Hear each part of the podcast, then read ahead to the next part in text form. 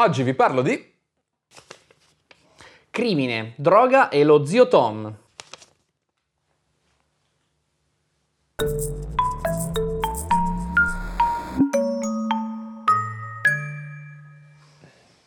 Allora Massimo, Ma ciao! questa è una delle nostre puntate in cui chiaramente abbiamo punta- preparato la puntata da solo, eh, da soli, e in questo caso sono io che l'ho preparata perché tu non hai studiato. Allora, ci stavo pensando. Il motivo principalmente è questo. Ho, ho- ho i lavori in casa e e non li faccio io, eh. Però ci devo pensare, quindi non ho il cervello libero per studiare. Pensare alla gente che fa i lavori in Eh casa. sì, è stressantissimo. Allora, prima di tutto, fonti in descrizione, come sempre. Dove, dove devo guardare? Lì. Mi dica regista. dove Lì andrà guardare? benissimo. Fonti in descrizione, Cercale. come sempre. Sempre molte tu. più fonti di quelle che poi verranno citate alla fine, se le troverete in un link in descrizione. Massimo, se ti parlo di jazz, tu dimmi una figura alla quale pensi. Il sassofono. No, una figura inteso come Persona. una persona, un musicista, ti dico Miles jazz. Davis, ma- dai, Miles Davis. Bravo, bravo, Miles Davis, bravo. Infatti noi Oh, parleremo non era preparata, eh? Infatti oggi noi parleremo di Louis Armstrong. Ah, ok. Però, però parliamone. Eh, Miles Davis, quando ho letto droga, eh, ho a Miles Davis. Vero, bravo. È un'associazione Mi diceva un amico che i jazzisti si sparavano un sacco di spadoni nelle vene. È vero, a un certo punto parleremo di, questo. No, non parleremo di questo, parleremo Ma è di- così. Ma, ma quello è vero, Va ma quello è molto vero, c'è anche gente che c'è morta di quella roba lì. No, ti racconterò di Louis Armstrong. Eh, più della sua vita che non della sua opera, perché in realtà noi abbiamo un grosso problema, essendo su YouTube e su tutte le altre piattaforme su cui pubblichiamo, è che non riusciamo a mettere degli estratti musicali, perché sennò ci arriva lo strike del copyright tra le orecchie. E quindi diventa un po' complesso parlare di musica, nel senso proprio della. senza far ascoltare certo. de- degli estratti. Quindi no, parleremo della, della storia, vi metterò dei link eh, laddove è possibile. Ma se io lo imito e faccio... Eh, funziona lo stesso. Eh, così. Sì, Quello lo possiamo fare. Sì, però ti prendi delle accuse di razzismo incredibile per aver fatto un'imitazione No, brutta sto- di Louis Armstrong. Sei tu che hai pensato male. Questa è la verità. Io ho imitato Louis Armstrong, non ho imitato la sua etnia, capisci? Ehm, Fammi fai dei rumori di internet che si lamenta, per favore. L'altra cosa è che ehm, sulla questione delle fonti c'è eh, un piccolo problema, nel senso che Louis Armstrong è uno che scrive moltissimo nella sua vita. Lui pubblicherà tipo una sua autobiografia già a 35 anni, lui pubblica una roba su... C'ha un sacco di lettere, sono state ritrovati, ci sono degli archivi che sono stati pubblicati eh, con un sacco di lettere, di più di 10.000 lettere ai fans, lui si annotava tutto, si sono ritrovati dei taccuini, era uno che scriveva molto, però si ha anche un po' l'impressione che fosse uno che con la scusa di scrivere da solo un po' la sua storia, Se la si è gonfiata. diciamo Come delle guance, i dettagli diciamo. sono un Come po'... suo- come la storia come le sue guance. Esatto, lui per esempio a un certo punto pubblica un testo tra gli anni 60 e gli anni 70, tra 69 e 70, pubblica un testo in cui racconta tutta una storia di- mh, della sua infanzia a New Orleans, eccetera, eccetera. E in, questa- in questo testo qui, in questo saggio qui, si attribuisce una data di nascita che non è quella. Lui si attribuisce il 4 luglio del 1900, che è una data estremamente simbolica perché ha l'inizio del, del secolo e in più è il 4 luglio. Capito? Una cosa che non è... Va bene, no. Togliendosi un po' di anni, capito, per fare colpa sulle No, ragazze. no, aggiungendosene uno in realtà. Lui nasce nel 1901. Infatti, per riuscire a capire che età ha in tutti gli eventi che vi dirò, basta fare meno uno alla data che è una cosa. Molto acuto. Sì, Eh, dunque lui cresce poverissimo a New Orleans, ehm, con la madre e la sorella, del papà si sa molto poco. In un quartiere di New Orleans talmente disastrato e povero da, aversi, da essersi guadagnato il nickname di The Battlefield, cioè il campo di battaglia. Un po' di battaglia. Sì, sì, lui stesso, nelle parole di Armstrong stesso, cioè, lui dice ogni giorno c'erano guerre, guerre tra, pros- tra prostitute, tra sgherri e perfino tra bambini. Eh, c'è un simpatico articolo su Nola.com, Nola.com è una testata giornalistica di New Orleans, e in cui ci sono tutti gli aneddoti riportati da Louis Armstrong sui conflitti che c'erano a New Orleans, sono tutti divertenti perché gente che si spara addosso, gente che sa coltella, proprio un postaccio, una roba... La barona. Sì, peggio. Grazie per aver... Grazie. Sì. Infatti, tra l'altro, quando lui ha 12 anni si prende a pistolettate con un altro ragazzo e durante la notte di Capodanno e per questo, tra l'altro, durante la notte di Capodanno pistolettate direi Napoli No, beh, eh, sarebbero altro- approvano a Napoli. verso l'alto, eh, verso l'alto. approvano. e infatti all'inizio del 1913 lui finisce in un centro di, doten- di detenzione giovanile, che è la Colored Wife Home. La wife sta per orfa- orfanello. Eh, ed è qui che in molti, molti storici si accordano a dire che c'è il primo suo vero incontro con la musica. In questa scuola, in questo or- sorta di centro di detenzione giovanile, c'è un insegnante di musica che lo avvicina alla materia. Si accordano tutti gli storici tranne lui stesso che di se stesso racconta che no, in realtà lui già prima suoni- Ah, è nato musicista. suonicchiava una trombetta agli angoli della strada di New Orleans. eh, E nessuno gli raccogliere- crede, insomma, ecco. non so se nessuno gli crede, però diciamo che è un po' in contrasto con quello che dicono gli, st- gli storici. Allora, durante la sua adolescenza, tra l'altro, scrive sempre lui di se stesso, eh, tenterà anche di diventare pappone, di diventare, perché lì tutte prostitute, delinquenti, musicisti, dici perché non avviarsi in una carriera... È un'esperienza che tra l'altro, si con- a detta sua, si conclude prima ancora di iniziare perché è la prima prostituta a cui Gli va... mena. Esattamente! la prima st- prostituta a cui va a proporre i suoi servizi gli dà una coltellata. Cioè, Eh quindi, sì, è diciamo, proprio in pieno battlefield. aggredito dalla, dalla persona che avrebbe dovuto, si suppone avrebbe dovuto proteggere. Pessime credenziali per lui. Esattamente. ok. Dall'altra parte però invece Poteva la, fare la prostituta però. eh, Louis Armstrong. E lei il pappone. sì, forse. Era più Eh, appropriato. La sua carriera di musicista invece eh, diciamo, progredisce abbastanza velocemente. Lui dapprima comincia a lavorare un po' nei localini, quelli non proprio... Tipo Spichisi. Eh, quelli arriveranno dopo, però insomma sì, ci sono comunque dei locali eh, che non sono esattamente raccomandabili. Ok, il sottobosco dei locali. Esatto, in questo, in questo quartiere che si chiama Storyville, che è il quartiere in cui appunto ci sono tutte le prostitute, tutte le attività che sono un po' di intrattenimento anche. E- Orleans. Prostituta e intrattenimento. Esattamente. Bastava dire intrattenimento. Ma ti dirò che bastava dire intrattenimento. Ehm, la sua carriera musicale pro- prosegue velocemente e bene e lo si nota dal fatto che lui passa dai locali, velocemente dai locali alle processioni funerarie, che tu dici che cazzo di carriera è la processione funeraria? Ma in realtà le processioni funerarie a New Orleans sono, Sono una roba eccezionalmente importante di riguardo perché appunto sono suonate cantate e per eh, chiaramente le famiglie investono nelle migliori band per celebrare il defunto e quindi se, se suoni lì vuol dire che sei, Bello però, sei tra, dai. tra i migliori. Sì, ma c'è un po' questa cultura un po' più allegra della nostra in tutto quello che è il rituale in America, no? Cantano i gospel invece che le robe... Essere, Eh, ma infatti stavo pensando anche ai gospel quando hai detto questa cosa, ci può stare. Forse sono, io- forse sono gli, gli afroamericani ad aver importato questa cosa, che forse, sai, quelli più legati alle tradizioni di quando erano in Africa magari. Siamo un po' noi europei che abbiamo un po' sta tradizione della morte che è una roba brutta e triste, perché anche in Messico Cattolicesimo wow, Esatto. cattolicesimo wow. Anche i messicani non hanno il Dios delle Muertes, che che è però tipo una festona grande con morti. fiori e canzoni. Eh, no, insomma. Vabbè, sta di fatto che questo quartiere Storyville viene chiuso eh, nel 1917, quindi quando lui ha 16 anni, e lui sta già suonicchiando in giro, è già abbastanza famo- famosetto, non proprio famoso, ma famosetto. Diciamo nel giro, sì. Ma da viene, chi- viene chiuso da chi? Viene chiuso eh, dietro una richiesta della Marina Militare eh, americana che aveva lì un dispaccio di soldati e siccome non voleva che i soldati andassero a prostitute e si spendessero lo stipendio lì, prendessero Ah, le malattie e cosa, hanno deciso di chiudere direttamente, di far chiudere direttamente il loc- l'intero quartiere di Storyville.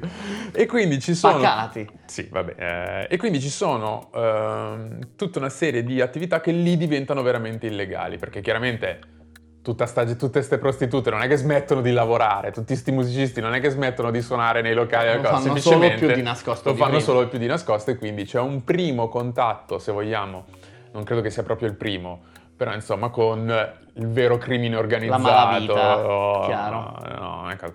Chiaramente crimine organizzato, non mancano le occasioni per Louis Armstrong di ritrovarsi sul palco, però diciamo come obiettivo di una sparatoria, di gente che gli spara dietro. Lui non viene mai ferito da questo genere di cose perché chiaramente, come tutti i jazzisti sanno, la rapidità è una skill fondamentale per i jazzisti anche oggi che devono schivare pomodori e uova. Fine umorismo, fine umorismo. Fine umorismo. Mi piace, questo è fi- la faccia del fine umorismo. Nel 1918, eh, quando lui quindi ha 17 anni, viene finalmente chiamato dal suo idolo, che è King Oliver, che è un uh, trombettista. Beh, è uno di quei nomi del jazz molto, molto vecchi. Cioè, magari è mega famoso e non lo conosco io, eh, capiamoci. Non no, so, non veramente è uno che sa le cose. Non è mega famoso al di fuori, diciamo, del circolino dei, degli eletti che si occupano di questo genere di cose. Però King Oliver è. Posso dire una cosa? Dimmi. Un piccola parentesi. Mi dica. Possiamo dire che tu sei ferrato, che è il tuo argomento su cui sei più So- accademicamente preparato. Sono- è l'argomento su cui sono accadem- eh, più accademicamente preparato se stessimo parlando effettivamente di musica e non di storia della musica. Oddio. Purtroppo. Ma Riusciremo mai a fare una cosa che Non ti piace? credo. No. No, non credo. No, che mi piace sì, però Ok, vabbè. sul quale sono competente forse no, forse mai. Ehm, King Oliver è l'idolo di, mm, di Louis Armstrong, perché in quel momento è il trombettista più famoso che c'è in giro. Eh, gli- I due idoli sono Buddy Bolden, eh, Bolden, che però di cui non si hanno delle registrazioni e quindi non si sa effettivamente questo come suonava, invece King Oliver di cui si hanno delle registrazioni in cui È si sente noto. che l'influenza c'è, ecco. E quindi King Oliver invita Louis Armstrong a suonare con lui nella sua orchestra in una sorta di grossa trasfertona a Chicago. E sarà lì che comincerà a farsi un po' un piccolo nome e incontrerà anche eh, la sua seconda moglie, perché lui si è sposato una prima volta con una prostituta, ma non, non- non dura tantissimo Non dura perché lei non storia. la accoltellava e quindi, E quindi si è annoiato. La scintilla non c'era. esatto. Lì nell'orchestra di King Oliver si incontrerà con la pianista di King Oliver che è eh, Lil Hardin, ehm, che- con la quale ci sarà del tenero e quindi sarà nel coso. La storia con King Oliver durerà relativamente poco perché allora anche qui le fonti divergono perché non si capisce se è la moglie Lil Hardin, cioè questa che poi diventerà moglie più tardi, ma insomma questa sua compagna in quel momento che spinge, gli lo convince Louis Armstrong che lui merita uno spazio un po' più Di grande, rilevanza. dice, più di rilevanza e quindi deve andare altrove a cercarsi di fare una cosa. Non si capisce se è Louis Armstrong stesso che vuole guadagnarsi un po' questo spazio qua, o non si capisce perché c'è anche questo aneddoto, che c'è questa, questa versione dei fatti che è raccontata da Armstrong stesso, cioè King Oliver che faceva un po' la cresta sulla paga dei suoi musicisti, Ok. e lui lo scopre Gentiluomo comunque. e... Cioè l'unico famoso. non, non è d'accordo, insomma si abbandonano e quindi andrà... Quanto tempo è andata avanti questa storia? Eh, beh, lui... Qualche anno tipo. Eh, sì, andrà, eh, durerà qualche anno. Ci saranno delle ottime registrazioni in questi, in questi anni. Non saranno ancora le registrazioni migliori, che saranno quelli tra gli anni 20 e gli anni 30. Però qui ci saranno, comincerà a sentirsi un Louis Armstrong che innanzitutto ha uno maturo. spazio per esprimersi. Sono le prime le sue registrazioni vere, c'è uno spazio per, non proprio le prime, però insomma c'è uno spazio per esprimersi e soprattutto è alla corte appunto di questo grande musicista che- col quale scambia a, diciamo alla pari quasi. E Ma poi infatti, anche la qualità delle registrazioni dipende anche da quanti soldi puoi mettere nella registrazione, quindi dipende assolutamente, anche da anche, se ai tempi c'è un grosso problema, nel senso che le registrazioni sono fatte un po' una maniera. Col magnetofono. Sì, sì, sì, sì. No, no, sono- Registrato direttamente sulla gamba di un tavolino con un coltello. Non so se lo sapete, curiosità, eh, c'è una traccia, per quelle vecchie registrazioni si facevano con un solo microfono, traccia unica. Quindi il mixaggio non esisteva, era semplicemente la distanza a cui i musicisti Bellissimo. stavano dal microfono. Ah, bellissimo. Esatto, sì, Dai, sì, sì.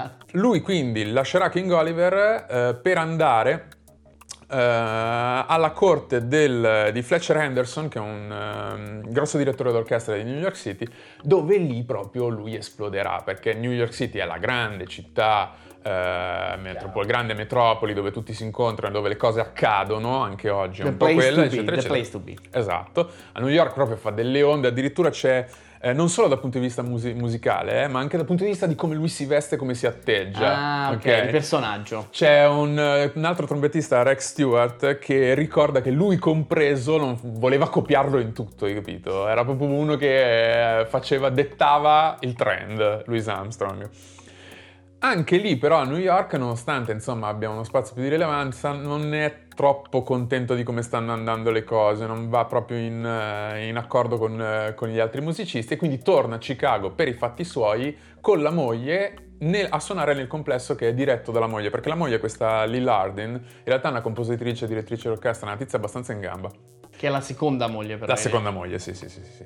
Tornando a Chicago nel 1925, quindi lui ha 24 anni, tra le altre cose comincerà a lavorare eh, nei locali di, eh, Di un posto. di, un, di un certo Al Capone. Non so se conosci. Se quello, mai- quello- quello delle sardine. Le sardine. Lui, esattamente lui, esattamente lui. E comincia anche a Quello familiarizzare... delle scarpe di cemento. Lui, quello, de- quello del cappotto di legno. cappotto di legno e scarpe di cemento. Ehm, E, comincerà a familiarizzare, a familiarizzare anche con un prodotto di importazione. eh, L'alcol puro. La Maria Giovanna, non so se Ah. conosci, quella per fare le sigarette simpatiche. Ho capito. Ok? Le sigarette condite. Esatto, arriverà a dichiarare eh, è mille volte meglio del whisky, è un assistente, è un'amica. Va bene. Sì, sì. È testimonial. Infatti nel, 19... testimonial. Infatti nel 1930 viene arrestato No. insieme a Vic Burton, che è un batterista bianco, per consumo di marijuana fuori da un locale di Culver City in California. Tra l'altro il locale si chiama Cotton Club, ma non è il Cotton Club quello di New York, è un altro Cotton Club. Si fanno una notte al gabbio escono su cauzione. Di base il reato avrebbe previsto che il minimo erano sei mesi di carcere per questa cosa qua. La cosa finisce anche sui giornali, eh, non, è una- non è un aneddoto senza, senza fonti. Quello che non si sa è esattamente come ha, come ha fatto a evitare questa cosa, perché lui non finisce in Con carcere. i sordi. No, il sospetto è che siccome ai È tempi... amico di Al Capone, è meglio Esatto. non pestargli i piedi. Esattamente questo, siccome ci sono dei, tra i musicisti jazz eh, e i loro manager ci sono spesso dei legami per andare a suonare nei locali de- Eh, della mafia. Perché quei sì che sono spicchisi. E quelli sì che in quel momento sono spichivisi, perché chiaramente c'è già il, c'è già il Ci proibizionismo. abbiamo anche fatto una puntata su Sul proibizionismo ci abbiamo Cioè, fatto una puntata, Possiamo sì. fare... In cui però abbiamo evitato di parlare del, del crimine organizzato, se ti ricordi. Abbiamo evitato di parlare di... Perché lo sanno tutti. È inutile parlare di cose che sai. Tu, proprio tu. Ma però ti guardi la puntata perché non la sai. A me mi sembrava un ottimo modo. Vai con la puntata sul proibizionismo. No, la, la questione che stavo dicendo è che probabilmente sì, avevano un contatto losco che ha inter... come dire... Certo, C'è era... stata un attimo così, una- ci ha messo una buona parola, ecco, mettiamolo così. Sta di fatto che però Louis Armstrong è una delle prime figure pubbliche ad essere arrestato per consumo di marijuana. Testimonial, l'ho detto, io Proprio l'ho detto testimonial. dall'inizio. detto Allora, per, dall'inizio. per chiudersi- per chiudere la parentesi marijuana, eh, senza seguire la, la linea cronologica, esco un attimo dalla linea cronologica e dico che c'è un aneddoto, questa volta veramente senza fonti, che però viene raccontato da tutti, viene anche raccontato da Miles Che la Davis. sordina era piena di erba, no? Quasi. Ma veramente... Quasi. Questo aneddoto viene anche raccontato da Miles Davis nella sua autobiografia, per dirti che comunque è una roba che gira tantissimo. Gira in mille versioni differenti. Ok. Ma è l'aneddoto di un, di un Louis Armstrong ormai anziano che ritorna da non si sa bene dove, alcuni dicono da un viaggio in Giappone, insieme a Richard Nixon, che non si capisce se è vicepresidente o già presidente. Si- è mo- tutto molto vago. Forse vicepresidente perché è diventato presidente troppo tardi, forse perché Armstrong è morto nel, 70 nel 71. Comunque, Comunque le versioni sono tante le versioni diverse. sono tantissime. Sta di fatto che Richard Nixon era fan di Louis Armstrong e Louis Armstrong, appunto, già persona molto anziana, così prende i bagagli per scendere dall'aereo, è un po' così affaticato e Richard Nixon gli dice "Ti posso dare una mano a portare qualcosa e Louis Armstrong gli rifila una borsa. Allora, in, in alcuni casi è una valigia qualsiasi, in altri casi è proprio la, la valigia della sua tromba, ok? L'aneddoto è che Louis Armstrong ha approfittato di Richard Nixon per dargli l- il bagaglio in cui c'era dentro la marijuana e per passare più facilmente la, la dogana. Ripeto, questo aneddoto non ha fonti certe. È credibilissimo. È credibilissimo. è, credibilissimo perché Louis Armstrong è un furbacchione. Però ecco, divertente raccontarlo così perché è stato anche raccontato da altri, quindi va bene così. Torniamo diciamo invece alla, alla cronologia, è in questo periodo in cui lui torna a Chicago, che lavora con la moglie e fa le... Uh, le, le, le registrazioni, ah, sì, quello ma anche altro che fa le registrazioni con gli Hot 5 e gli Hot 7 uh, in cui ci sono le registrazioni migliori, quindi se volete andare a sentire Louis Armstrong, il Louis Armstrong che i critici dicono che sia il migliore, Uh, andate a sentire quelle registrazioni lì. Di ne... che anni stiamo parlando adesso? Uh, tra il 25 e il 30. Quindi lui tra i 24 e i 29 anni. Esattamente. Ok. Nel, 30, nel 1931 viene arrestato un'ennesima volta stavolta per essersi seduto sull'autobus di fianco a una signora bianca. No, lo te le vai a cercare. Sì, problema. problema, la signora bianca era eh, la moglie sua del, madre. No, la moglie del suo manager. Ah, ma ah. i poliziotti non hanno voluto sentire ragione. E quindi lui si fa una notte in carcere con tutta la sua orchestra, tra l'altro, Pure. per questa roba qui.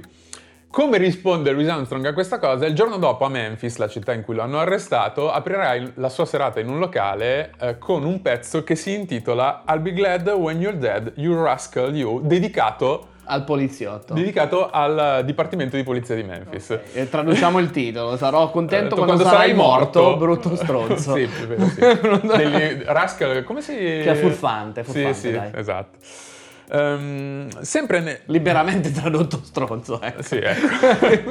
Dal lato diametralmente opposto, sempre nel 1931, il mafioso Frankie Foster lo invita cortesemente ad esibirsi a New York, lui in quel momento è ancora a Chicago, eh, gira ancora per i locali di Chicago, lui lo invita a, a suonare a New York, Louis Armstrong gli dice guarda, c'ho da fare, cioè la, il mio tour va da altre parti, ho delle date altrove, quello gli punta una pistola addosso, Louis Armstrong accetta. Okay. Per dire che le pressioni arrivano da entrambi i lati, sia dal, dal, sia dal, punto di vista della polizia, sia della, della, della legge, sia dal punto di vista della, dei mafiosi. Arrivano da tutte le parti pressioni. Lui è tra l'incudine e il martello, come si suol dire. Fortunatamente non aveva un agente, perché sennò a questo punto sarebbe impiccato. Attenzione perché la gente arriva. Arriva? Arriva allora, posso dire una Dimmi, cosa? Perché, prego. allora, un piccolo disclaimer. Mi dica. C'è una cosa che secondo me non passa quando la gente guarda questi, questo, questo, nostro formato, e cioè che è vero che io non ho mai sentito questa storia. Cioè, quando cioè, sembra, sembra, che poi ci coordiniamo, che no, no, è solo che ci conosciamo bene e, e c'è una certa chimica. Solo che abbiamo fatto più di 100 puntate, adesso non dico il numero perché non so quando esce questa, ma Va bene, però tante, e, e quindi ci riusciamo, ci riusciamo ad anticipare. Eh, ma la verità è che io non so niente e quando ci azzecco dentro di me c'è una gioia infinita. no, perché non sembra. Eh? Non sembra, mi, mi è stato riferito sì, da ascoltatori che sembra tutto preparato. Non lo è, questa è buona la prima, signori. Prego, eh... si, si, si, produca. Allora, eh, tornerà in tournée a, Los, a, New Orleans, la sua città natale da cui è stato distante per un po' di tempo. In quel momento si separa dalla moglie Lil Hardin, che non si capisce esattamente per quale motivo, perché sembravano abbastanza in sintonia, però si separa, si sposerà con un'altra signora dal nome di eh, Alpha Smith eh, e cominceranno i suoi tour in Europa. Allora, eh, come spesso succede, l'abbiamo visto con Josephine Baker, i musicisti americani, afroamericani quando vanno in Europa, e lo vedremo anche più avanti perché sono sicuro che faremo altre storie di musicisti afroamericani, ehm, ma vengono quasi tra- vengono trattati molto spesso meglio in Europa che non uh, cosa. Noi con la storia di Josephine sì. Baker era esattamente quello, c'era una certo. che Face... Non la facevano manco entrare nei locali. Era abituata a prendere gli schiaffi in faccia tutto il giorno. Esatto. E va in, in Francia, Europa, va in Francia diventa superstar internazionale. Eh, qui la storia è un po' simile, nel senso che fin, eh, a Londra lui non ha un. un... Josephine Baker, puntata. Puntata Josephine Baker, giusto, giusto, bravo. Grazie. Abbiamo visto... Beh, fatto? Andiamo Bene. avanti. Andiamo avanti. ehm, abbiamo visto, eh, cioè stavo dicendo, lui arriverà a Londra come primo, come primo approdo, non sarà, la ricezione non sarà delle migliori, ehm, però il, il, resto dell'Europa, diciamo, riesce a fare un buon successo e torna indietro con una fama enorme. Metterò in descrizione un bellissimo video, cioè molto divertente, ma anche l'esecuzione è abbastanza bella, di un video registrato a Copenaghen nel 1933, in cui l'audience è che più bianca non si può. È Copenaghen.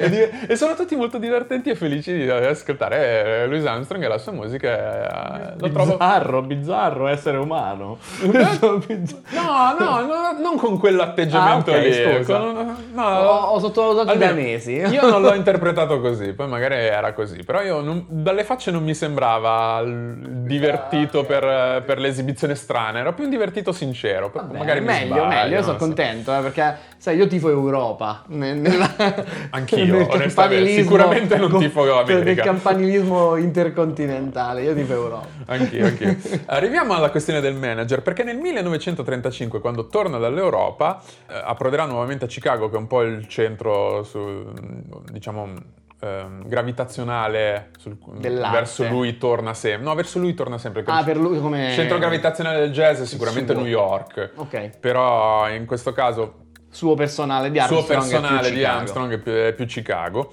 E, e, comincerà a lavorare sotto la gestione di Joe Glazer. Chi, Chi è, è, Joe Glazer? Glazer? Hai capito? Joe Glazer è uno che ha cominciato la sua carriera di manager per il pugilato ed è diventato famoso perché truff- truccava gli incontri una cosa. È, è diventato famoso per questo. Sì, sì, per, sì, sì assolutamente. C'è una, un articolo che riporterò nella sul Chicago Tri- Tribune in cui citano questa cosa. Lui faceva questa roba è famoso perché truccava gli Quindi stai dicendo che lui è andato su, nella musica per cercare di truccare le band? No, Uh, prima, di pass- prima, di arrivare alla musica è passato dalla prostituzione. Sempre Truccando per... le... inventando il trucco. Es- inventando il trucco. Uh, no. Sempre per conto, tra l'altro, di Al Capone eh, nella prostituzione. Comunque quello aveva veramente le mani dappertutto. Eh. Al Capone? Non so, io non l'ho mai sentito, io non so chi sia, è un nome... Vabbè. È uno... Hai ragione, effettivamente adesso che ci penso persona... non l'ho mai sentito nominare. Una persona... sicuramente una gran brava persona, io...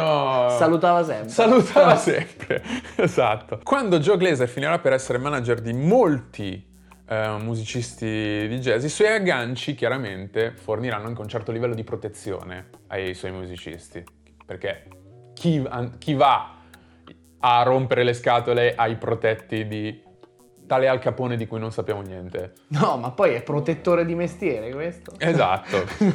Nel 1942 si sposa con la sua ultima moglie, Lucille Wilson, ed è qui tra gli anni 30 e adesso ho messo la data un, un po' prima, però diciamo che tra gli anni 30 e gli anni 40 è qui che eh, gli specialisti cominciano a vedere un declino di Louis Armstrong. Allora, Louis Armstrong comincia a diventare molto molto molto famoso, ti ho detto, il ritorno adesso dall'Europa è indicativo di un... è il momento in cui c'è un, un giro di boa nella sua fama. E, e, quindi viene anche invitato a Hollywood a fare partecipare a un sacco di film. Non mi Tra cui sen- la capanna dello zio Tom che dicevi prima, perché io penso che lui abbia fatto lo zio Tom, non sbaglio. Non sai che non credo, sono andato a rivedermi la lista dei film, non mi sembra. Eh, lo zio Tom l'ho, l'ho, messo per un'altra cosa. Eh, però lui sicuramente partecipa a un sacco di film. Non mi sono segnato quanto, ma devono essere più di 20 pellicole, Tantissime. una cosa del genere, sono molte. Eh, sempre con ruoli eh, di contorno, eh. Userei un termine che non è ironico, di colore. Ruoli proprio per mettere un, sì, sì. un certo mood. Eh, infatti poi... No, tu ad... dici con un po' di malizia da parte di chi produce il film. Adesso ci arriveremo. Ok. Ok, però sta di fatto che tra le sue partecipazioni a Hollywood, tra il fatto che lui diventa molto più mainstream e non si tira indietro da questo mainstream, appena vede che c'è un'apertura lui... Scade artisticamente. Sì, annacqua un po' eh, la sua musica, annacqua un po' il suo jazz, ma soprattutto c'è una questione sulle esibizioni che diventano abbastanza imbarazzanti. Più passa il tempo e più, diciamo, la sua mimica, i break comici diventano un po' più troppo importanti, troppo rispetto, importanti rispetto al resto. Poi c'è una cantante, lui lavorerà con una cantante visibilmente in sovrappeso, questa tale Velma Middleton che una volta per spettacolo fa la spaccata sul palco, capito? Sì è una, il, il, trombonista che usa il piede per azionare la coulisse. Diciamo che non è più uno spettacolo per i puristi del jazz, ecco, mettiamoli in questi termini. Non lo è affatto. Non è più quella roba, Vabbè, non è più una musica intellettuale. È, più intra- è, è intrattenimento, insomma, va sì, verso esatto. È na- molto nazional popolare, lui non se ne nasconde. Vabbè, oh, è una roba, eh, E sarà senso. così fino alla fine. Lui alla fine mh, diventerà proprio pop, quasi. Il suo- la sua musica diventerà più, mh, proprio pop e non più jazz. Io spero che ecco. tu abbia fatto questa inquadratura da- di fronte perché vorrei che fosse. Io spero che fosse molto ben disgusto. visibile la faccia del La disgusto, faccia del disgusto quando sulla detto- parola pop.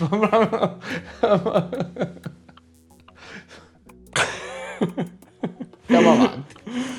Morirà alla fine per attacco di cuore nel 1971. Ho saltato questi ultimi vent'anni li ho fatti molto, molto rapidamente perché non ci sono tantissime cose interessanti Che da dire. pop. Perché sono pop e non ci sono tantissime cose da dire. No, poi più perché altro perché la sua vita non è, non è più la vita di quello che lavora con i mafiosi e viene arrestato con la marijuana. Diventa la vita di una- un musicista anziano che è nel pieno della fama e che si gode i soldi quello che ha che fatto. gli pare, esatto. E, tra l'altro, tanti tributi alla fine, quando è morto, ci sono stati tanti concerti tributo, tante cose. Uno di questi, eh, sempre nel 1971, dall'ex moglie Lil Hardin, che, aneddoto interessante, morirà sul palco durante uno di questi tributi No, suonando il pianoforte. Un tributo al suo ex marito Louis Armstrong. Allora, come mango. Eh, passiamo alla parte che mh, non conoscevo, che davvero non conoscevo. non, perché non tutti- mi hai fatto nessuna reaction a No, questa cos- cosa. no, scusa, come Mango? Cos'è che non detto? sai che Mango è morto sul palco. No, non lo sapevo. Non, no, francamente non sapevo manco che Mango fosse morto. Talmente Ok. non me ne frega un cazzo. Va bene. Allora, innanzitutto sciacquati la bocca. Numero uno. Lo tagliamo, qui adesso lo tagliamo, eh ragazzi. Lo tagliamo perché non si merita niente. Perché adesso Mango... Io non so se. Io non che so se. ricordo quest- neanche una canzone di Mango. Che cazzo... cosa- Mona Lisa, sai, Mona Lisa, Ah, sì, credere mai. No, no, no, no.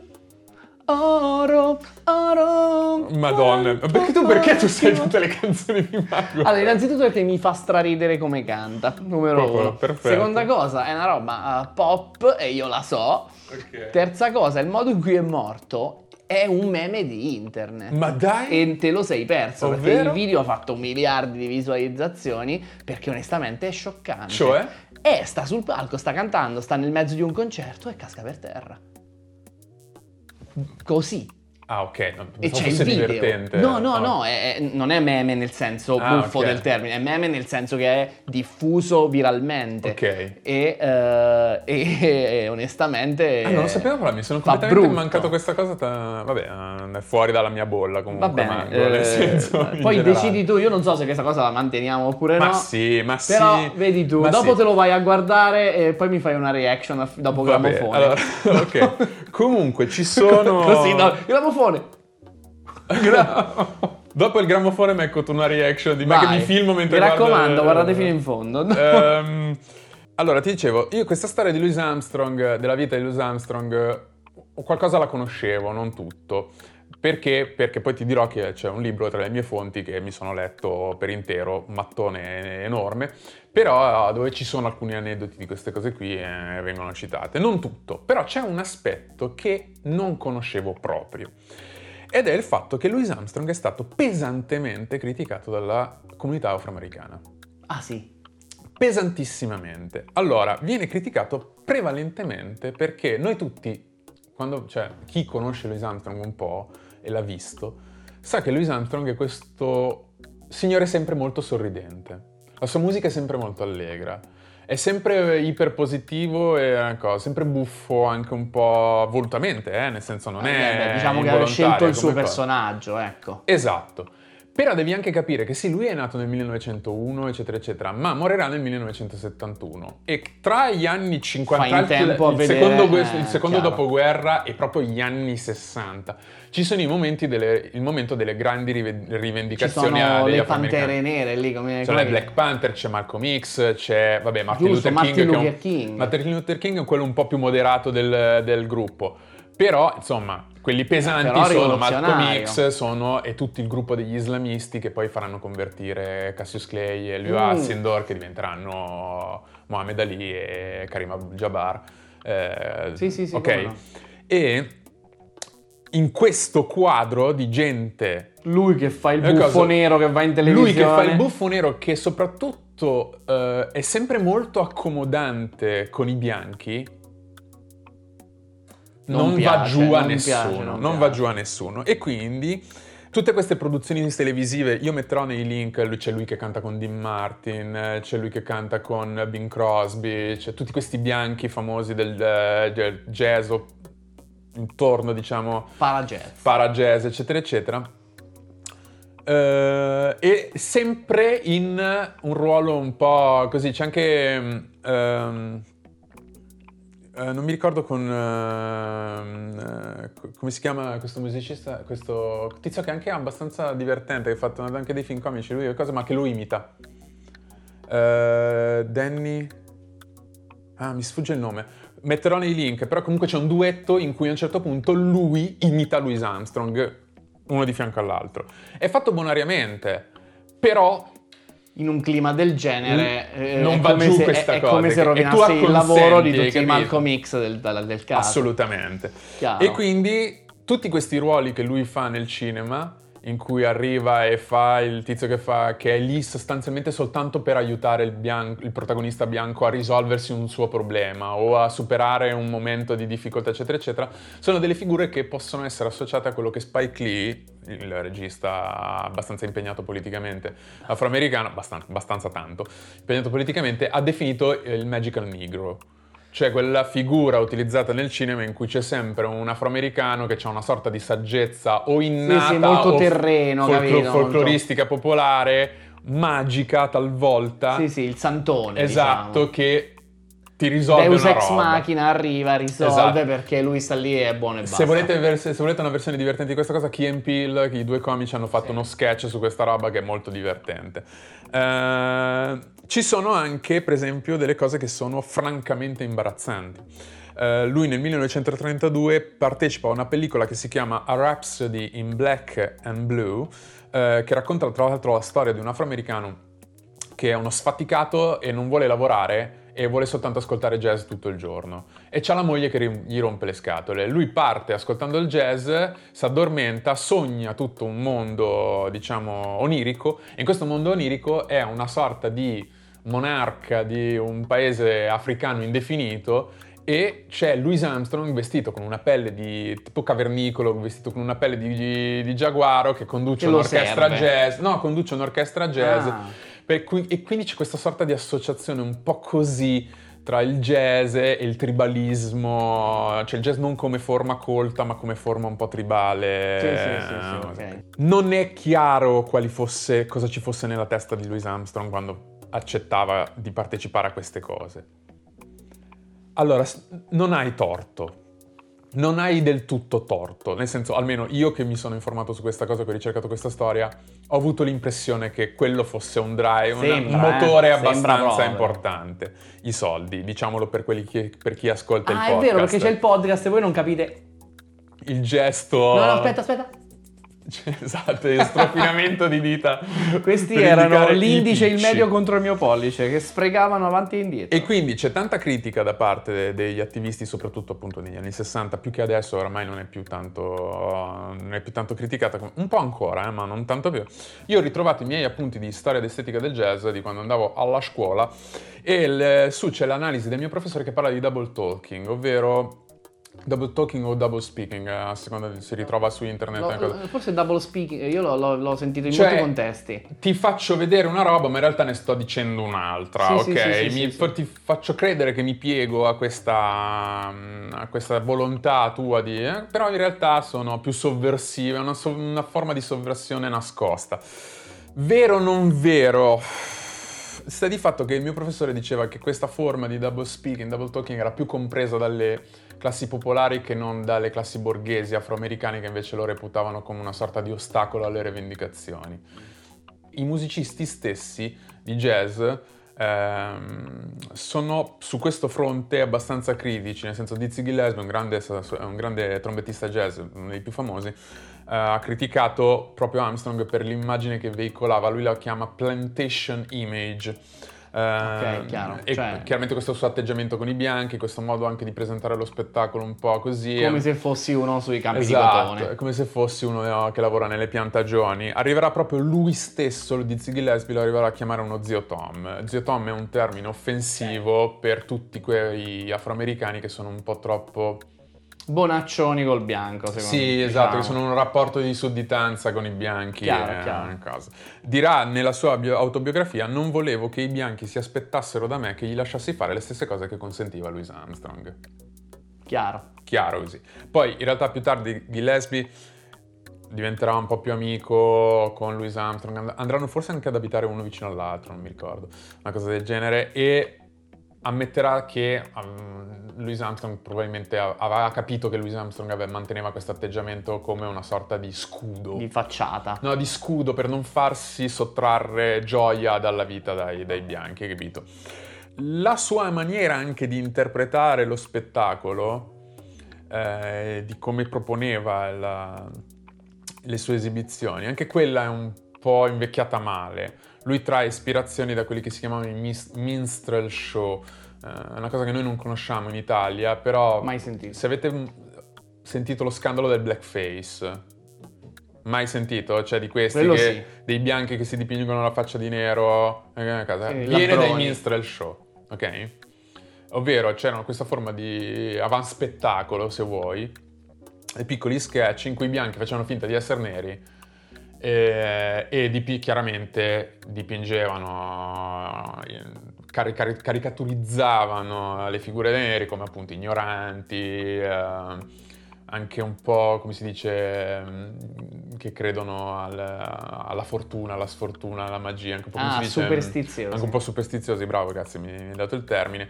Prego. Eh, e questi show, la cosa, la cosa un po' strana e difficile da spiegare, che non- anche gli storici fanno fatica a spiegare, questi show sono diventati poi dei minstrel show fatti da neri, che, in- che caricaturizzavano i neri stessi. Che facevano loro stessi la blackface. Facevano loro stessi, presentavano, non avevano bisogno di fare la blackface, però nel senso... No, come- non come trucco, sì, ma come come trucco, ma come atteggiamento, sì. atteggiamento. Ed è difficile per gli storici capire esattamente perché questa cosa accade. Eh, perché sono i neri stessi a prendersi in giro e soprattutto perché in realtà questi minstrel show Se vuoi eh, rifaccio il rumore di prima perché il discorso è ti do uno spettacolo, me lo fai?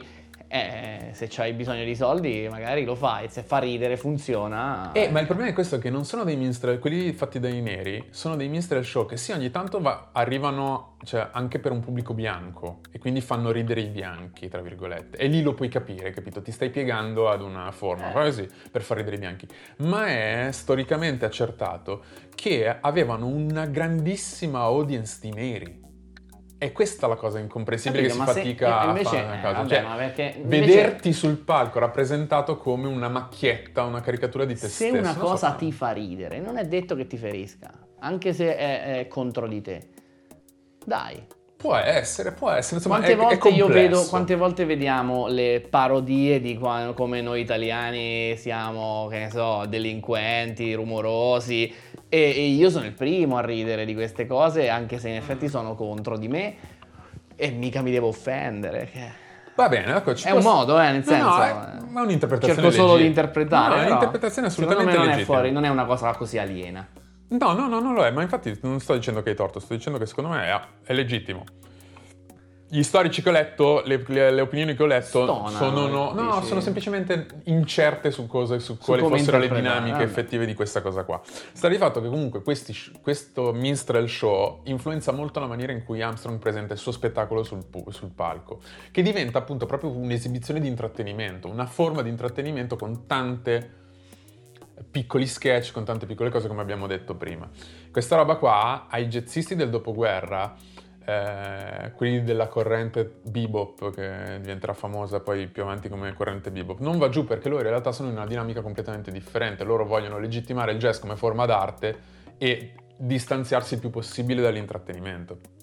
Infatti anche Miles Davis dirà grosso modo la stessa cosa che diceva di Ziggy Lesby, dirà mi piaceva molto cui- il modo in cui suonava la tromba, ma odiavo la maniera in cui sorrideva costantemente per accomodare i bianchi.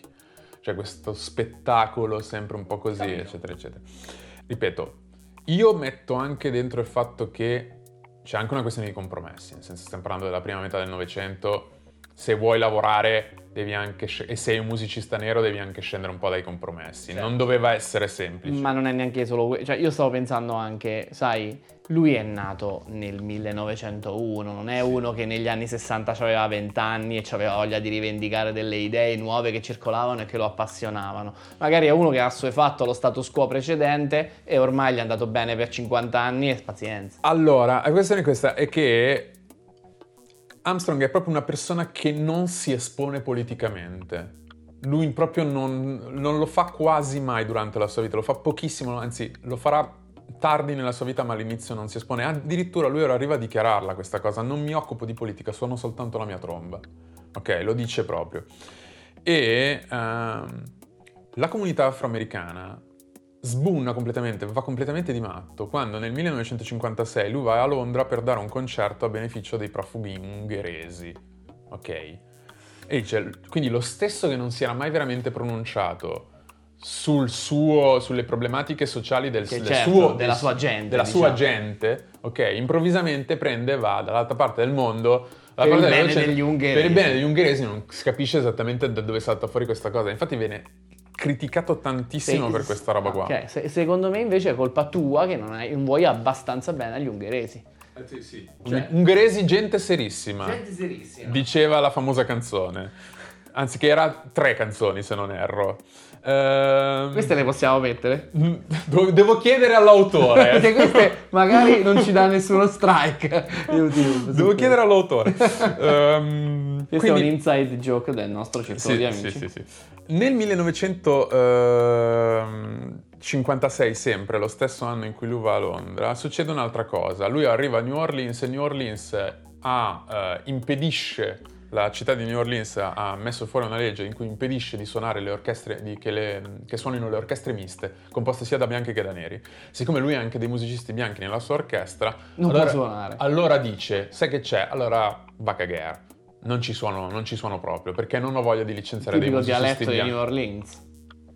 Chiaro di va cagare. Cosa ne sai? Sei stato a New Orleans tu? No, allora. Ci arriva Eh, la gialla. a New Orleans? No, non lo so. Secondo me ci arriva l'SS1, quello delle ferrovie. Il passante. il passante ferroviario. Ok.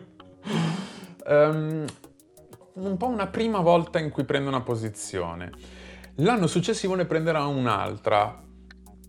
Soprattutto perché nel mentre c'è stato un attentato al suo, un suo concerto. A un certo punto hanno lanciato una bomba a un suo concerto. Mamma mia. Fuori, sì, non si capisce, una bomba fatta in casa. No? Ho cap- bomba carta fuori dal palazzo. Fu- sì, non ho capito esattamente se era una roba all'aperto e quindi sono riusciti a lanciare. ah, non mi sembra che ci siano stati dei feriti. Non ho trovato un resoconto in cui c'erano stati dei feriti, delle cose, eccetera, eccetera. Però insomma c'è stato un attentato. Hanno lanciato una bomba nel 57, nel febbraio del 57. E non capisco se, stata, se è stato l'evento della bomba o se sono state le forti critiche che lui ha ricevuto, lo fanno smuovere un pochettino e lo stesso anno, nel 57, lui prende finalmente posizione pubblicamente sulla questione del razzismo. Ok? Con un evento che sarà quello delle scuole di Little, di Little Rock in Arkansas, in cui ci sono dei ragazzini che sono. non gli viene negato l'accesso alla scuola perché sono afroamericani. E lui scriverà una lettera al presidente, prenderà posizione pubblicamente, rilascerà delle interviste su dei giornali, solo che arriva troppo tardi. Il- io cito Chiaro. qua un articolo C'ha proprio quasi del- 60 anni. Cito qua un ormai- articolo del New York Times dicono proprio gesto insufficiente, un po' tardivo, la- in inglese è too little, too late. Ok? Un po' troppo poco, un po' Un troppo, troppo tardi. tardi. Soprattutto perché in contemporanea queste critiche che lui fa al governo, perché è responsabilità del governo, ok, in cui eh, sono affiancate dal fatto che lui collabora col governo. Perché lui in quegli anni è un una, una, Una personalità. una personalità che va in giro come ambasciatore musicale per conto del, dipar- del Dipartimento certo. di Stato americano. Quindi lui andrà in Africa, andrà in Asia, eccetera, eccetera, a, per conto dello- del governo. Sì, sì, capito? sì. E quindi c'è un po' questo contrasto così. Chiaro. Allora ti dirò però che... Ci sono dei facts. No, son- c'è un'altra parte. Ah, un'altra parte. Ma C'è che puntata parte. ricca. È una puntata ricca, ma perché? Perché io sono partito da questa cosa che ti sto per dire qua.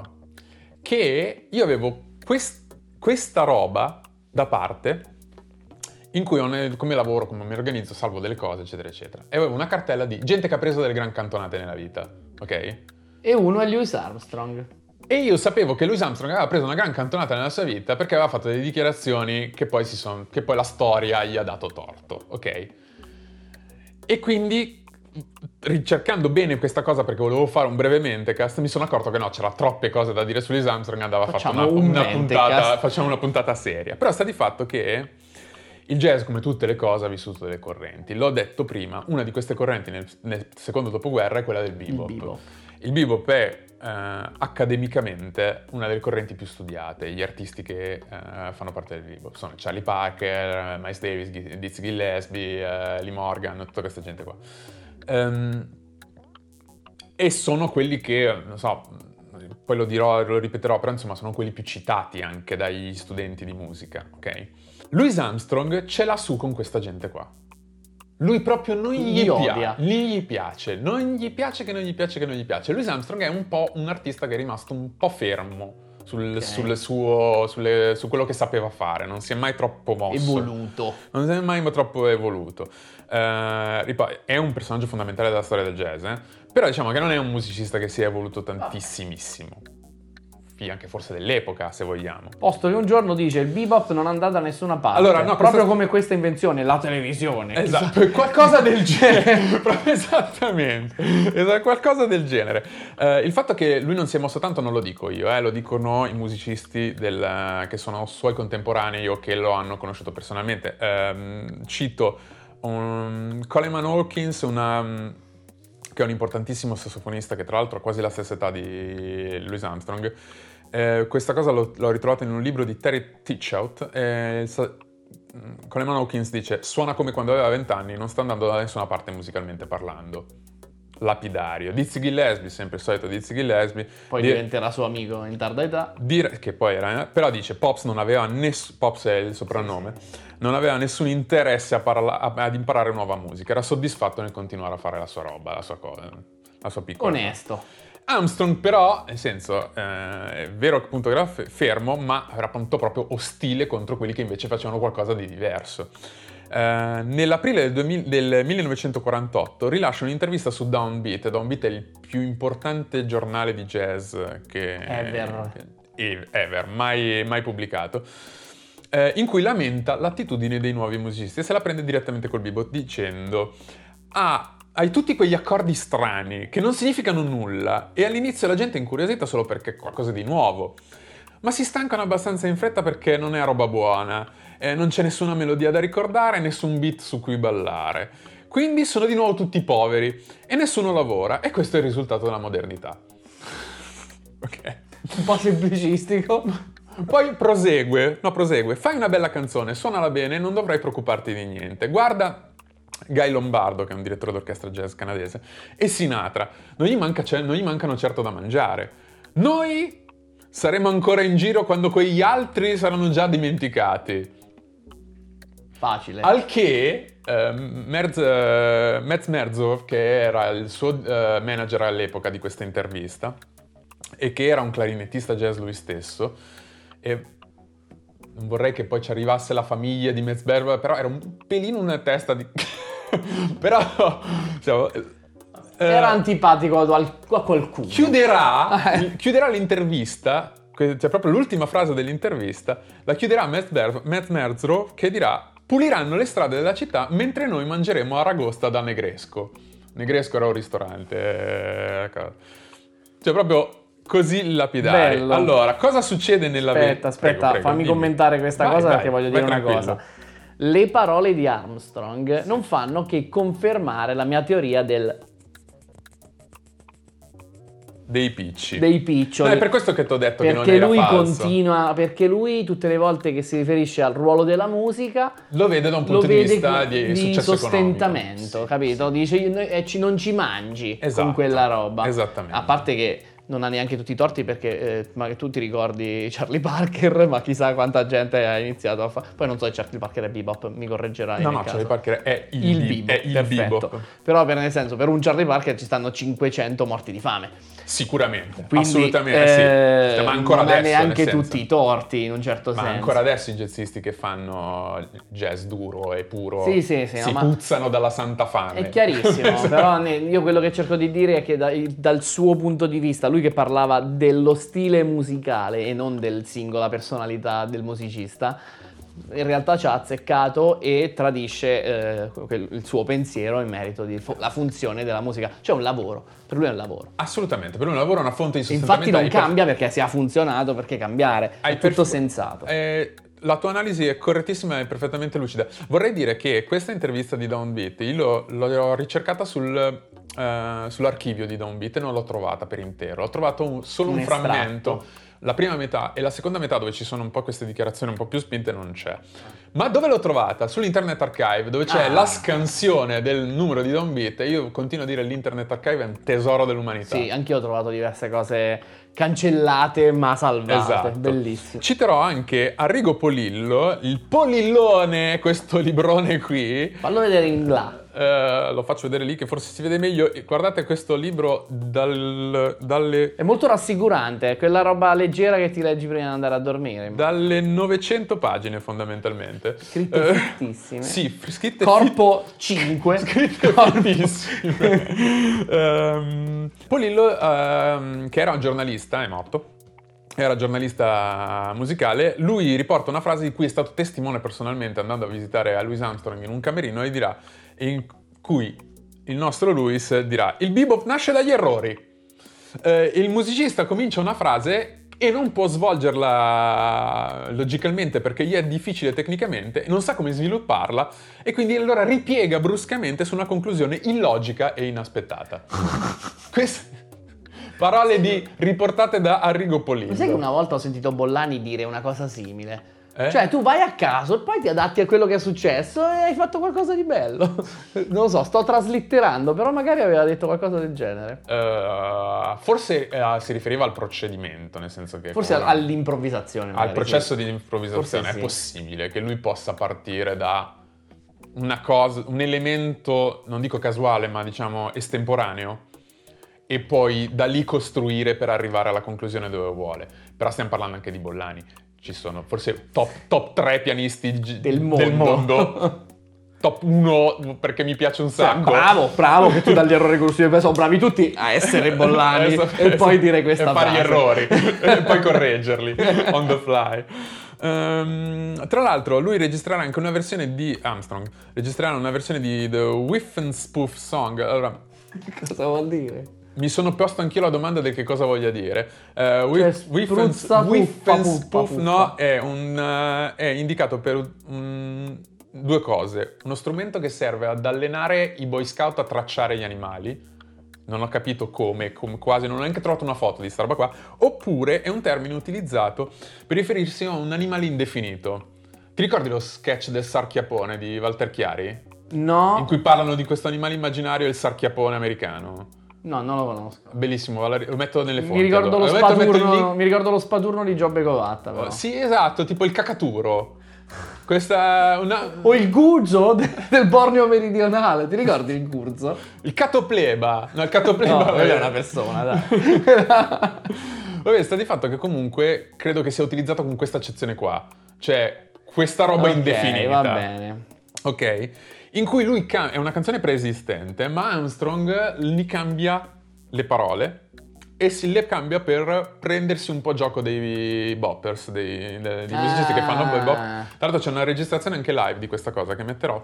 E dice, sono uno strano gruppo di persone, lasciamoli scervellarsi fino a quando le loro quinte bemolli non saranno andate via. Sono agnelli che hanno smarrito la via, passeranno e saranno dimenticati come tutti gli altri. Punto. Allora, qui sempre la questione è che non è chiaro quanta effettiva cattiveria ci sia nelle parole di Louis Armstrong, perché lui ha sempre questo atteggiamento, lui lo dice sempre col sorriso. E anche questa esibizione che lui fa dal vivo in cui canta questa canzone, ha un cappello strano, un cappello buffo, e, e, lamenta nel testo della canzone che i, i boppers hanno sempre questo look un po' bizzarro con uh, i pizzetti, i baffetti, i cappelli strani, gli occhiali da sole anche di notte, queste robe qua. È, uh, un po' stereotipo del, dell'hipster ante litteram. Ok? Però non si capisce con quanta serietà lo stia dicendo, quanta effettivamente malizia ci sia nelle sue parole le dichiarazioni si accumulano, come vedi, nel senso che non è che par- ne parla mai bene, ne- quando ne parla ne parla solo male di questi. E dicevo, purtroppo la storia non gli ha dato ragione, per questo che era nelle grandi cantonate. Sì. Perché, eh, allora, a scuola, vabbè, adesso dirò una cosa che sarà un po'... Louis Armstrong è un collo di bottiglia. Quando parli di storia del jazz non puoi non parlare di Louis Armstrong. Però c'è un altro fattore, nel senso, quando i musicisti vogliono studiare qualcosa, solitamente cosa fanno? Si tirano giù i soli, imparano i pezzi, eh, traggono ispirazioni dalle tecniche eh, dei, musicisti, dei, musicisti, che li hanno prede- pre- predeceduti, ok? E io che ho frequentato una scuola di jazz, ho frequentato musicisti di jazz e frequento forum di jazz, non ho mai, mai sentito un trombettista dirmi sai qual è il mio trombettista preferito che oggi mi sono tirato giù un solo? Louis Armstrong. Non mi è mai capitato nella vita, mai. Poi magari ho incontrato le persone sbagliate, però ho sempre sentito citare Gillespie, Chet Baker, Miles Davis, Lee Morgan, i più hipster magari, hai capito? Don Cherry, che era il, il, il più, quelli più, quelli okay. più hipster che, che, gli piace il free jazz o le robe un po' così, Don Cherry perché suonava con Ornette Coleman però non ho mai veramente Però, sentito quello sai... che diceva, oh, sai che ho trombettista, il mio trombettista preferito che oggi mi ha dato... Uh, eh. Mi sembra perfettamente coerente con tutto il resto della storia che hai raccontato, perché mi hai raccontato di una persona che cresce poco, non si espone alle novità, ha imparato a fare una cosa quando era ragazzo, l'ha fatta tutta la vita. E soprattutto e più avanti ha diluito. E poi è diventato pure spettacolo più che altro, quindi è più famoso per come ha diffuso il concetto di jazz che come di quanto abbia contribuito. No, non è, questo non è vero, ha contribuito molto, però è, divent... è invecchiato male. Come per dire, è invecchiato troppo, è invecchiato molto rapidamente e male. Cioè senti oggi, ehm, per carità di Dio, eh, nel senso, musicisti che si sono evoluti durante tutto il corso della carriera, nel jazz mi viene in mente solo lui. Solo Miles Davis. Idris Elba, no. Idris Elba, a caso. Eh, no, solo Miles Davis, eh, no, non ce ne sono altri. Però, nel senso, è normale per un musicista rimanere un po' sulle proprie posizioni. Ci hai messo così tanto per arrivare lì e, con- e, co- e, conquistare cioè. quella, quel, quella cosa lì. Perché rischiare? Continuare a muoverti significa non, non avere niente di, cons- di consolidato. Quindi Zappa lo, l'ha fatto. Lo, Zappa è uno che si è evoluto tantissimo perché è partito da, dal rocchetto anche magari un po' leggero, eccetera, eccetera, fino alla musica sinfonica negli anni, eh, nel finire degli anni 70. Lui componeva per, per, orchestra sinfonica Zappa. Miles Davis è un altro. Il rock jazz, la fusion è un'invenzione sua. Sì, okay? sì, chiarissimo. E quindi, ed è passato da tutto, perché è passato dal bebop, è passato dal cool, è passato dal jazz modale, ha fatto, fatto, ha fatto, tutto lui, ha segnato tutte le grosse tappe nella storia del jazz, le sono state segnate fin tanto che lui era vivo. Però non mi lanciare addosso la parola jazz modale, perché io non so neanche di che cavolo stai parlando. kind of Blues, l'hai sentito anche tu quel disco? Forse sì. Eh, perfetto, quello lì è... Vabbè, comunque sta di fatto che ha preso sta gran cantonata. A scuola, nella maggior parte delle, degli studenti si tirano giù i soli dei beboppers, dei eh. boppers, gente, di questa gente qua, dei Charlie Parker, di questa gente qua, dei Lee Morgan. Dei... E quindi, ecco, il mio punto di partenza era curiosamente quest'ultima cosa che ti racconto, che era magari un po' troppo tecnico, non lo so, era forse troppo tecnico-musicale. A tratti, Ho cercato di a tratti, mi, a tratti mi è sembrata molto tecnica, però troppo non direi. Beh, giudicheranno i nostri, commentate, like and subscribe. Ma sai che ci sono anche dei effects? Eh? Ma non vedevo l'ora. Cos'è i facts quando te li dico? Te dopo li dico le dopo fonti. le parole di Ursulo. Ursulo, che qui vedete nell'atto di soffiare in una, in una tromba privo di polmoni e fallire. per dirlo. E fallire nel processo, vedi, sempre lì a puntualizzare. Però Urso comunque ce la mette tutta, non demorde come voi non dovete demordere. La vostra vita così scialba può migliorare. Basta iscriversi a questo canale, Mentecast, perché no? Mentecast lo trovate su YouTube con dei video, lo trovate su Spotify e su iTunes con degli audio, lo trovate su Facebook e su Instagram con delle comunicazioni di sapore variopinto e bellissime, tutte quante. Inoltre siamo anche molto pieni di fonti. Allora, no, di facts prima. No. C'è la sigla dei facts? Eh, non c'è la sigla dei Allora la facts. sigla delle fonti sì. Ma no, scusa. No, così la gente ascolta le fonti per sentire i facts. Va bene, allora fonti. Giusto. Hai sigla! Giusto, sigla delle fonti. Sigla delle, si- sigla delle fonti. Le fonti. Allora, fonti, molte più fonti in descrizione, e poi ci saranno i facts, rimanete perché i facts sono divertenti. Ehm, molte più fonti in descrizione di quelle che sto citando adesso, ma ne cito alcune. Jazz di. Ah, dov'è? Qua, jazz di Arrigo Polillo.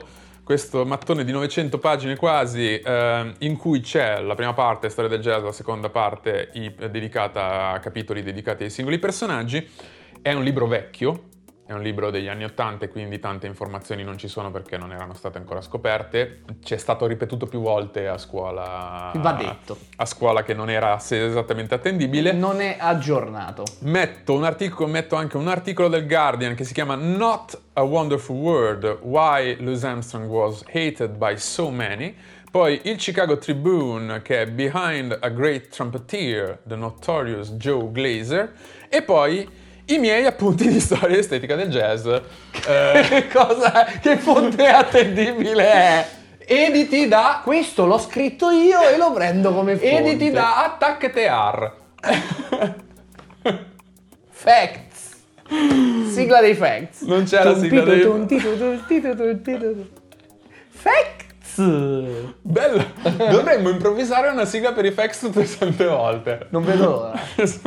Allora, Fax, nel 2018 per chi è interessato è stato aperto un sito che si chiama Louis Armstrong House Museum sul quale sono stati digitalizzati e resi pubblici un'enorme quantità di documenti manoscritti, fotografie e registrazioni personali, cioè fatte proprio con un registratorino portatile, portatile per quanto potevano essere portatili registratori, eh, esatto, eh, fatte da Louis Armstrong stesso. Ci sono un sacchissimo di cose interessanti, molto rare è una cosa, è una miniera per chi è interessato al personaggio.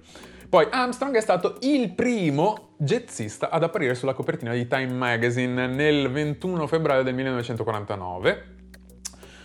Armstrong aveva a cuore la corretta alimentazione e la salute in generale. Un articolo del New York Times dice che sia per via della sua infanzia in cui non ha potuto mangiare, non ha potuto accedere a delle cure e quindi la madre C'aveva la fame atavica. No, no, la- oltre ad averci la fame atavica, la madre era, più atte- era molto più attenta a quello che gli faceva mangiare per non rischiare di poterlo poi farla andare al- dal dottore che non c'avevano i soldi. Ah, ok, prevenire è meglio, Prevenire. è meno, eh, È costoso, meno costoso che curare. Esatta- esatta- no, era proprio questo, il, o almeno quello che cita il- l'articolo del New York Times è Bello. questo. Eh, quando la moglie lo introduce al lassativo Swiss Chris, che è una base di erbe, Armstrong è talmente entusiasta del prodotto che si propone come testimonial della marca a titolo gratuito. A titolo gratuito. Eh, metterò una foto della pubblicità che adesso descrivo, ti descrivo perché non ce l'ho. La foto è... eh, No, non è un video di lui sul cesso. è, che è fa così. quasi. è questa cosa qua però in foto. È una sagoma eh, della toppa della, della serratura, del buco della serratura, in cui dietro c'è Louis Armstrong seduto sul gabinetto che sta facendo una faccia sorridente, non di sforzo, e in cui lui gli cede proprio anche il suo slogan personale Leave it all behind you! Oddio, lì, cioè, lasciati tutto, lì dietro. alle spalle. Seduto sul Ma gabinetto è- che sorride. Ma perché non hai fatto la puntata come Solo su questo, questo, su- come intorno centro? a questa cosa. Ma qua. questa è la cosa più bella che io abbia mai sentito. Molto, molto, molto bello. Allora, molte delle persone conosceranno probabilmente un solo pezzo di Louis Armstrong che è What a Wonderful, What a World. wonderful world. Eh, è stato un flop alla sua uscita What a Wonderful World. È uscito, credo, quattro anni prima della sua morte. Eh, ha avuto pochissimo successo in America, ha avuto un po' più di successo in Europa. Ha riguadagnato È stata usata come colonna sonora forse. lì che- Esatto, ha riguadagnato esposizione e da lì è diventata una roba estremamente conosciuta nel 1984 quando è stata utilizzata nel film Good Morning Vietnam, eh, il film famoso con Robin Williams, film bellissimo, in cui viene utilizzata eh, la canzone in contrasto a delle immagini orribili di quello che succedeva in Vietnam eh, con la guerra e l'occupazione americana, eccetera, Chiaro, eccetera. chiaro. Quindi c'è in questo tema con contrasto- tutto il film perché c'è lui Esatto, sì, allegro che sì, sì. deve C'è narrare questo la contrasto guerra. tra appunto What a Wonderful World e la gente che viene ammazzata, e, le case bruciate, il napalm e tutto quanto. E questa era la puntata su Louis Armstrong. Hai imparato delle cose che non sapevi su questo Tantissime, personaggio che tantissime. si spara, fuma la marijuana, lavora per- marijuana. La marijuana, sì, ehm, eh, lavora per la Ho anche mafia. imparato che non si dice jazz ma jazz. O jazz, o jazz. O jazz. O jazz. No, quello è il gioco di dadi. Te lo aspettavi? no, no, non mi aspettavo niente di tutto questo. L'unica cosa che forse un po' mi aspettavo è che lui era un bonaccione apolitico, diciamo. Questo, Sì. questo un po' sì perché mi ha dato sempre questa impressione il personaggio. Però ecco, non, non conoscendolo a fondo non avevo idea su tutti i dettagli. eh, insomma, Comunque, tutte robe... eh, bel pacciarotto lui. eh, Storie di cui non, ti, non sospettavi l'esistenza. Mente, cazzo. e gramofoniamo, va. Non solo, anche... Dopo pro- il gramofone la reaction Giusto. a- stavo per, dire, morte di stavo per dire, non gramofoniamo ma trombiamo, ma non, non è, non è quello che succederà. gramofoniamo che è meglio. Grammofonen! Allora. Mango, morte. Vediamo qua. Morte in diretta, ripresa da uno spettatore sui concerti. Drammatica immagine del cantante. E questo. Questo.